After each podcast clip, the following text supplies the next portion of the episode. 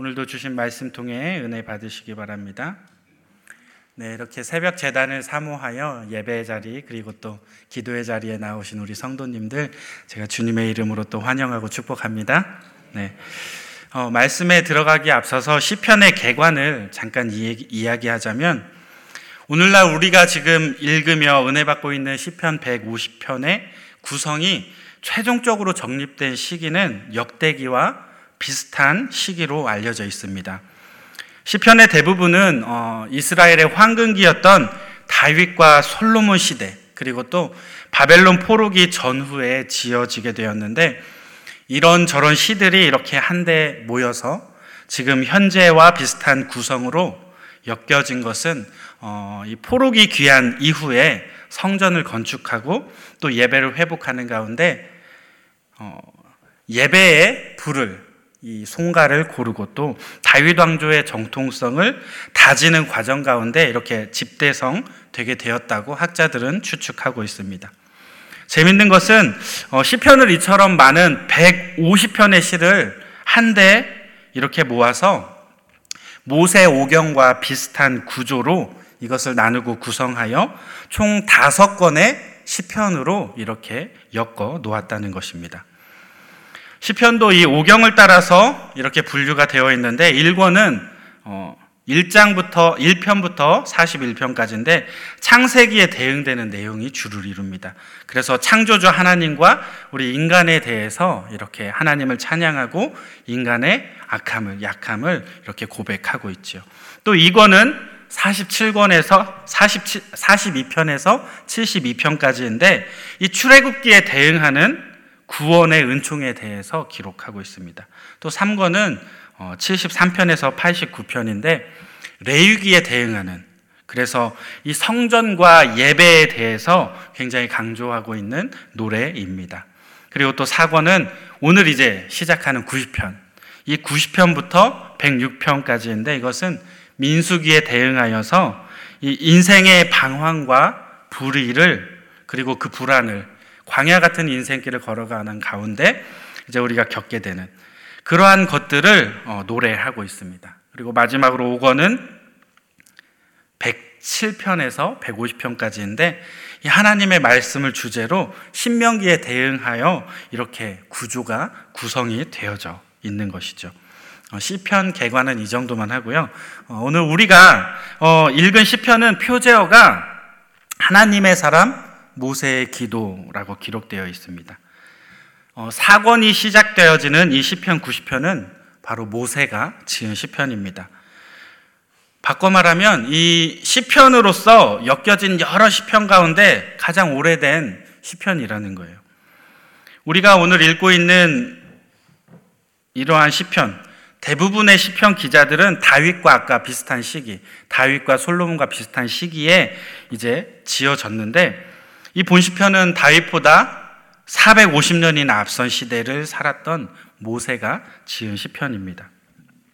이러한 모세의 기도는 오랫동안 이스라엘 백성들 사이에서 전해져 전해져 내려오다가 이 시편 150편이 이렇게 엮이게 될 때 거기에 첨가되어 재구성하게 되었습니다. 그리고 오늘날 우리가 어, 이렇게 읽게 되어진 역사적인 그러한 시편이지요.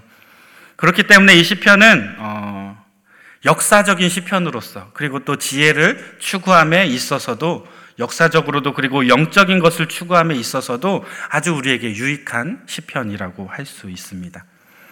이스라엘 민족의 위대한 지도자였던 하나님의 사람, 하나님의 사람 모세라는 건 굉장히 독특한 표현이거든요. 이 하나님의 사람이었던 모세가 어, 출애굽기에 출애굽의 산 증인이었던 정말 이 모세가 가나안 땅에 입성하기 직전에 생을 마감해야 했던 이러한 모세가 파란만장한 인생의 여정을 모두 다 거친 후에 대대로 후손들에게 남기게 될 유언장과 같은 어, 이러한 글을 남겨서 깊은 교훈이 담겨 있는 시편이 어, 우리가 오늘 읽었던 본문이라고 할 수 있습니다. 그래서 오늘 이러한 시편을 함께 살펴보도록 할 건데요. 먼저 시편을 통해서 우리가 첫 번째 얻을 수 있는 교훈은 광야 같은 이 세상에서 진정한 피난처는 바로 하나님 한 분 뿐이시라는 것입니다. 우리 본문 1절 말씀을 같이 한번 읽어 볼게요. 1절입니다. 시작. 주여, 주는 대대에 우리의 거처가 되셨나이다. 아멘. 이 본문에 등장하는 거처라고 하는 단어를 이 히브리어 원문으로 조금 살펴보면 어, 마온이라는 단어가 사용되어지고 있어요. 이 단어는 사실 거주지라는 의미도 있지만 어, 기본적으로 이 야생 동물들이 사는 굴, 토굴, 이러한 굴, 즉 거주지보다는 피난처로서의 의미가 더 강하게 느껴지는 그러한 단어입니다. 이러한 굴은 대개 덤불로 이렇게 덮여져 있어서 잘 노출되지 않는 아주 안전한 장소를 가리키는 것입니다. 천적들로부터 자신을 보호해야 했던 이 야생동물에게는 언제나 정말 안전한 장소, 즉, 피난처가 아주 절실하게 필요하다는 것이죠. 이러한 본문의 표현, 그저 시적인 표현이 아니라 정말 깊고도 실제적인 의미가 담겨 있는, 표현되어 있는 그러한 단어입니다. 왜냐하면 모세는 인생의 모든 굴곡을 다 경험해 봤던 사람입니다. 그는 이미 대제국 애굽의 왕궁에서 왕자로 살아왔던 생활을 경험하였고, 그리고 또 그곳에서 뛰쳐나와 광야에서 40년간의 아주 험악한 세월을 보냈던 사람이 바로 모세입니다. 그런데도 이 사람들은 모세는 이렇게 어, 피난처, 하나님이 우리의 피난처 되신다라고 고백하고 있는데 사람들은 이 세상이 마치 그러한 하나님께 나아가는 영적인 생활보다 다음 내세를 준비하는 영원한 것을 준비하는 그러한 세상보다 이 세상이 마치 자신들의 영원한 거처요 쉼터가 되어질 거라 여기고 더욱 안락하고 더욱 풍요로운 거처를 마련하기 위해 몸부림치는 것을 우리는 자주 보게 됩니다. 요즘 유행하는 어, 무슨 무슨 castle, 무슨 무슨 palace, 무슨 무슨 세르빌, 무슨 무슨 뭐 루체하임 이런 데 사시는 분 이러한 거창한 이름을 지닌 수억 원 또는 수십억 원대의 아파트가 곳곳이 세워져 가고 있는 것을 우리는 볼 수 있습니다. 많은 사람들이 이러한 곳을 자신의 거처로 삼기를 희망하며 살아가고 있죠. 이 중에서도 있을 것 같은데 혹시 무슨 캐슬에 사시는 분 없어요? 있을 것 같은데 그럼 무슨 팰리스에 사시는 분 대방 팰리스 우리 주차하죠, 그죠? 제가 어제 교회 교적을 살짝 뒤져보니까 우리 교회 교인 성도들 중에 캐슬에 사시는 분이 54분이 계셨습니다. 그리고 또 무슨 무슨 팰리스에 사시는 분이 31분이 계셨습니다. 저는 안 살아봐서 잘 모르겠지만 직접 살아보신 분들 어떠세요? 그런 거주지로 인해서 인생의 만족함을 얻고 그 거주지가 우리의 행복과 안정감을 우리에게 주고 있나요? 어떠세요? 행복하세요? 여기에 계신 걸로 알고 있는데 전혀 전혀 표현을 안 해주시네요. 네. 사랑하는 여러분, 어, 이러한 것이 일시적으로 우리에게 기쁨을 누리게 할 수 있을지는 모르지만 그것이 결코 우리의 영원한 행복을 담보하지는 못한다는 것을 우리가 알아야 합니다. 아무리 아파트 평수를 늘리고 거대한 성 같은 그러한 사옥을 갖는다 해도 진정한 인생의 행복을 누릴 수가 없다는 것입니다. 왜냐하면 우리 인생에 있어서 본질적인 행복은 물질의 유무에, 물질이 있고 없고에 있지 않기 때문입니다. 다시 말해서 인생의 진정한 행복은 돈으로 구입하거나 돈으로 그것을 살 수가 없다는 것입니다. 우리의 근원적인 행복은 오직 우리 하나님만 우리에게 주실 수 있습니다. 아무리 거대한 저택에 몸을 붙여 살고 있다 할지라도 하나님과 전혀 상관없는 삶을 살고 있다면 그 사람은 진정한 행복이나 또는 진정한 평안을 누릴 수 없게 됩니다. 왜냐하면 그의 인생의 말미에는 반드시 심판이 기다리고 있기 때문이죠. 오래전에 이 OECD에서 세계적으로 자살한 사람들에 대한 계층 조사를 한 적이 있습니다. 그런데 이 죽은 사람, 자살한 사람들을 살펴보니까 대재벌에서부터 고급 관료, 정치인들, 인기 스타, 수많은 인기를 누렸던, 즉 무언가를 소유하고 누렸던 사람들의 대부분이 이 상위 퍼센티지를 차지하고 있었다는 결과를 발표했습니다. 이것이 무엇을 의미하는 것일까요? 그들이 재물이 없어서 그러한 짓을 저질렀을까요? 그들이 가진 인맥이나 그들이 가지고 있는 혈맥이 우리보다 못하기 때문에 그러한 선택을 하게 되었을까요? 아니라는 것이죠. 그들은 평생 동안 세상 것을 위해 살아왔고 또 세상 것에 진정으로 기대고 그것을 의지하는 삶을 살았습니다. 그런데 인생의 막다른 골목에 다가가, 다가가 보니 그토록 믿고 의지했던 그들이 추구했던 그것들이 그들에게 진정한 피난처가 되어주지 못했기 때문에 그들은 그렇게 극단적인 선택을 할 수밖에 없었다는 것입니다. 어찌 보면 이들은 모세가 이미 4천년 전에 깨달았던 진리, 즉 우리의 피난처 되시는 분은 오직 여호와 한 분이시다라는 이러한 진리를 그들은 전혀 알지도 못한 채 어찌 보면 아주 허무하게 그렇게 이 땅에서 사라져 버리고 말았습니다. 사랑하는 여러분, 주의 궁정에서의 한 날이 다른 곳에서의 첫날보다 나으니 악인의 장막에 사는 것보다 내 하나님의 성전 문지기로 있는 것이 좋다고 고백했던 이러한 다윗의 고백처럼 오늘 우리는 우리의 진정한 피난처가 되어 주시는 분이 오직 하나님 한 분밖에 없다는 것을 빨리 깨닫고 인정해야 합니다.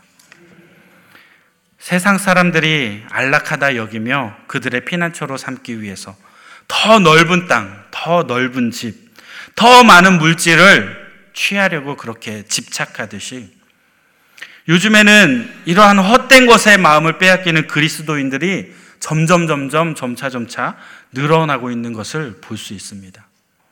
사랑하는 여러분, 하지만 우리는 결코 이러한 어리석고 헛된 것에 마음을 빼앗기지 말아야 합니다.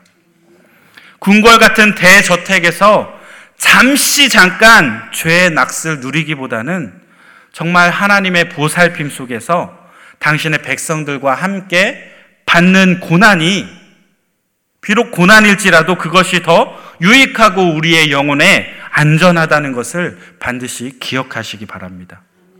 이 새벽에도 오직 하나님을 우리의 거처요 피난처로 삼으심으로 주님이 주시는 참된 평안과 안식을 누리시는 저와 여러분들 다 되시기를 주님의 이름으로 축원드립니다.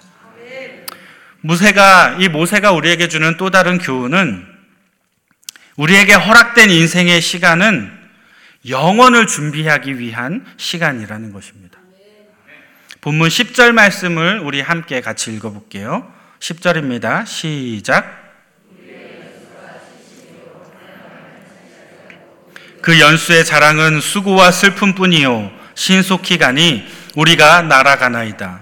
아멘.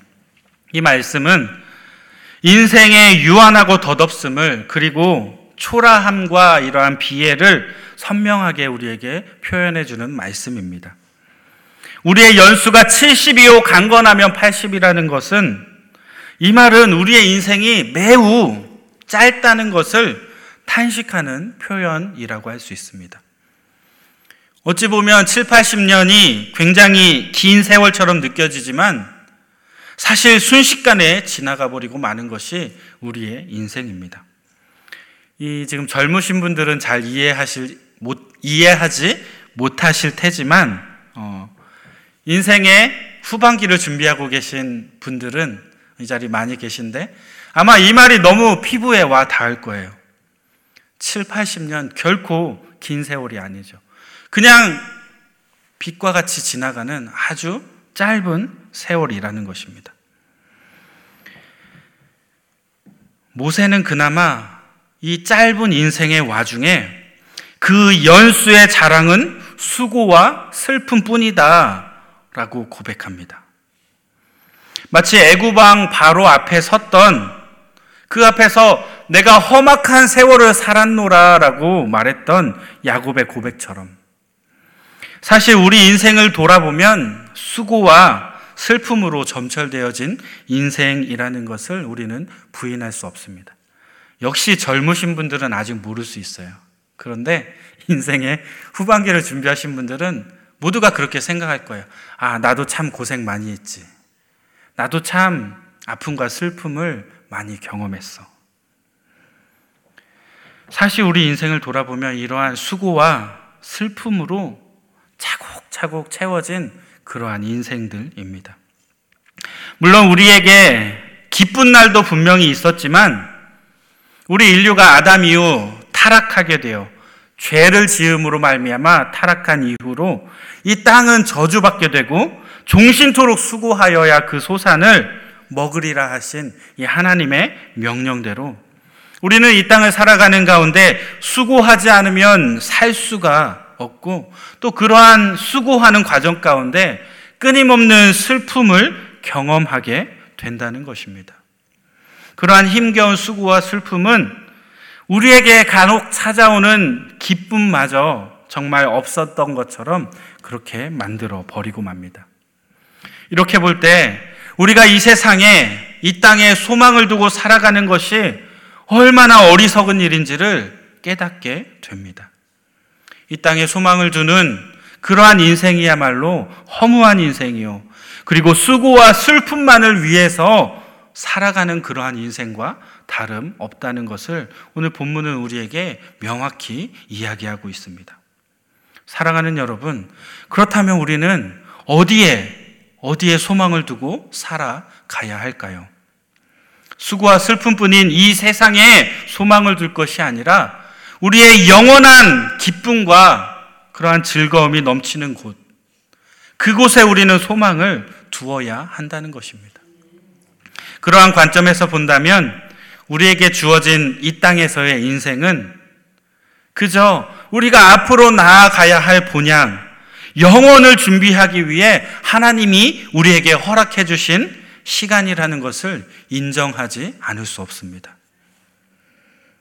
그렇기 때문에 우리가 이 땅에서 어떠한 삶을 살았느냐에 따라서 영원한 세계에 들어가게 되었을 때 우리의 삶의 질이 결정되어진다는 것입니다. 우리가 영원한 나라에 소망을 두고 그 나라를 위해 지금 현재 우리의 삶을 투자하신다면 우리는 영원한 기쁨과 즐거움을 맛보게 될 것입니다. 반대로 우리가 이 세상의 것에 우리의 시간과 삶을 투자한다면 우리가 이 땅에서 고통과 슬픔의 인생을 살다가 결국에는 허무하게 인생의 결말인 정말 뜨거운 불구덩이 꺼지지 않는 죽고 싶어도 죽을 수 없는 그러한 고통 가운데 우리의 인생의 결말을 영원히 끝이 없는 채로 지내게 된다는 것입니다. 사랑하는 여러분, 지금 여러분들은 우리에게 주어진 이 짧은 인생의 시간을 무엇을 위해 투자하고 무엇을 위해서 살아가고 계십니까? 지금은 우리의 시선을 하나님께로 돌려야 할 때입니다. 지극히 짧은 우리의 인생 한눈을 팔 것이 아니라 오직 하나님께 초점을 맞추시고 영원한 기쁨과 즐거움이 있는 천국을 소망하며 이 땅 살아가시는 저와 여러분들이 다 되시기를 주님의 이름으로 축원드립니다. 말씀을 마무리하겠습니다. 오늘 우리가 살펴본 이 시편을 통해서 우리가 확신할 수 있는 것은 바로 하나님은 영원하신 분이고 우리 인생은 정말 덧없이 유한한 끼케야 70에서 80년 요즘 의술이 좋아져서 100세까지 살죠. 그래봐야 의미 없습니다. 결국 우리의 인생은 끝이 있는 유한한 인생이라는 것입니다. 이러한 인생의 허무함은 오직 우리가 하나님 안에 거할 때 하나님과 이 땅 가운데 동행하며 살아갈 때 극복할 수 있는 무한한 길이 열려진다는 것입니다. 인생의, 인생이 허무하게 된 것은 죄로 인하여 하나님께 우리가 떨어져 나왔기 때문입니다. 하나님으로부터 우리가 분리되어져 나왔기 때문입니다. 이것을 극복할 수 있는 방법, 이러한 인생의 허무와 이러한 인생의 수고와 이러한 슬픔을 극복할 수 있는 유일한 방법은 우리가 다시금 하나님과 연합하는 길 외에는 없다는 것입니다. 그렇기 때문에 우리는 늘 하나님 안에 머물러야 합니다. 하나님의 말씀에 순종함으로 그분이 인도하시는 대로, 그분이 이끄시는 대로 우리가 그분을 따르는 삶을 살아갈 때 우리는 세상 어디에서도 누릴 수 없었던 참된 평안과 행복을 경험할 수 있게 될 것입니다. 이 시간 우리의 삶의 의미와 목적을 오직 하나님으로부터 발견하시는 저와 여러분들 되시기를 주님의 이름으로 축원드립니다. 이 시간 우리 함께 기도하기 원하는데요. 우리가 살아가는 이 땅은 정말 지극히 짧은 인생입니다. 이 가운데 우리가 한눈 팔며 살아가는 것이 아니라 오직 하나님께 초점을 맞추셔서 하나님께 집중하심으로 우리가 영원을 소망하며 우리의 본향을 꿈꾸며 하나님이 이끄시고 인도하시는 대로 이 땅 살아가게 해달라고 우리 시간 주여 한번 외친 후에 다 같이 기도하도록 하겠습니다. 다 같이 기도합니다. 주여! 할렐루야 사랑해 주님 감사합니다. 주님 모세의 말씀을 통하여 모세의 시편을 통하여 우리가 다시 한번 하나님을 바라보고 하나님께서 영원하신 분이며 우리는 그저 한없이 나약하고 한없이 유한한 정말 보잘 것 없는 존재임을 다시간 다시 한번 말씀 앞에 확인하게 되었습니다. 하나님 우리가 별것 아닌 이 땅 것에 집중하며 별것 아닌 이땅 것에 욕심을 내며 별것 아닌 별것 아닌 이 땅의 것에 우리의 인생을 허비하는 것이 아니라 정말 영원한 기쁨 되시는 하나님께 우리의 소망을 두게 하여 주옵소서. 우리가 천국을 바라보게 하여 주시고 천국을 꿈꾸게 하여 주시되 우리가 하나님 기뻐하시는 선택으로 이 땅을 살아갈 때 우리가 이 땅에서도 천국을 누릴 수 있는 은혜를 경험하게 하여 주옵소서. 우리의 삶을 이끌어 주시고 우리의 삶을 주장하여 주시기 원합니다. 하나님만이 선하시고 하나님만이 영원하시며 하나님만이 영존하심을 우리가 이 땅 가운데 고백하며 살아가게 하여 주옵소서. 우리 자신을 낮추고 우리의 모든 것을 하나님께 내어 맞출 수 있는 순종하는 우리 귀한 주님의 자녀들 되게 하여 주옵소서. 우리의 삶 가운데 언제나 찾아와 주시고 우리를 보듬어 주옵소서. 할렐루야 사랑해 주님 감사를 드립니다.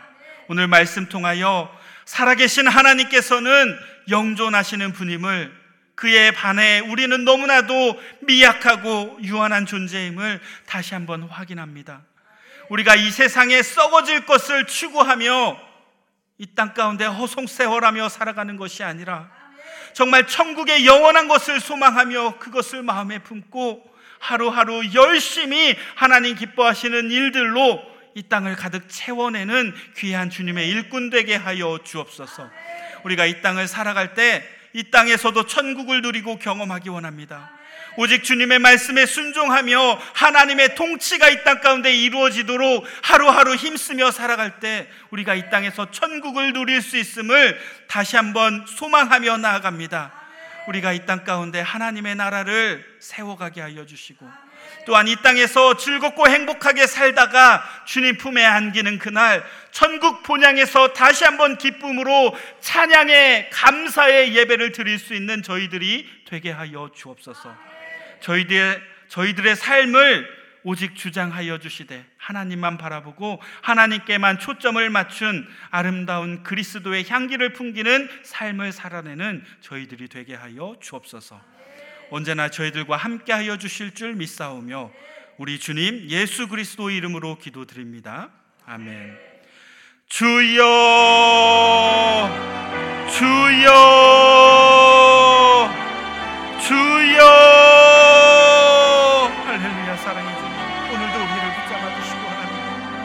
말씀에 순종하며 순복하여 나아가기 원합니다. 내가 그동안 욕심내었던 세상의 것들 이 시간 깨끗이 포기하고 하나님 기뻐하시는 선택을 할 수 있도록 우리의 삶을 다시 한번 재조정하여 주옵소서.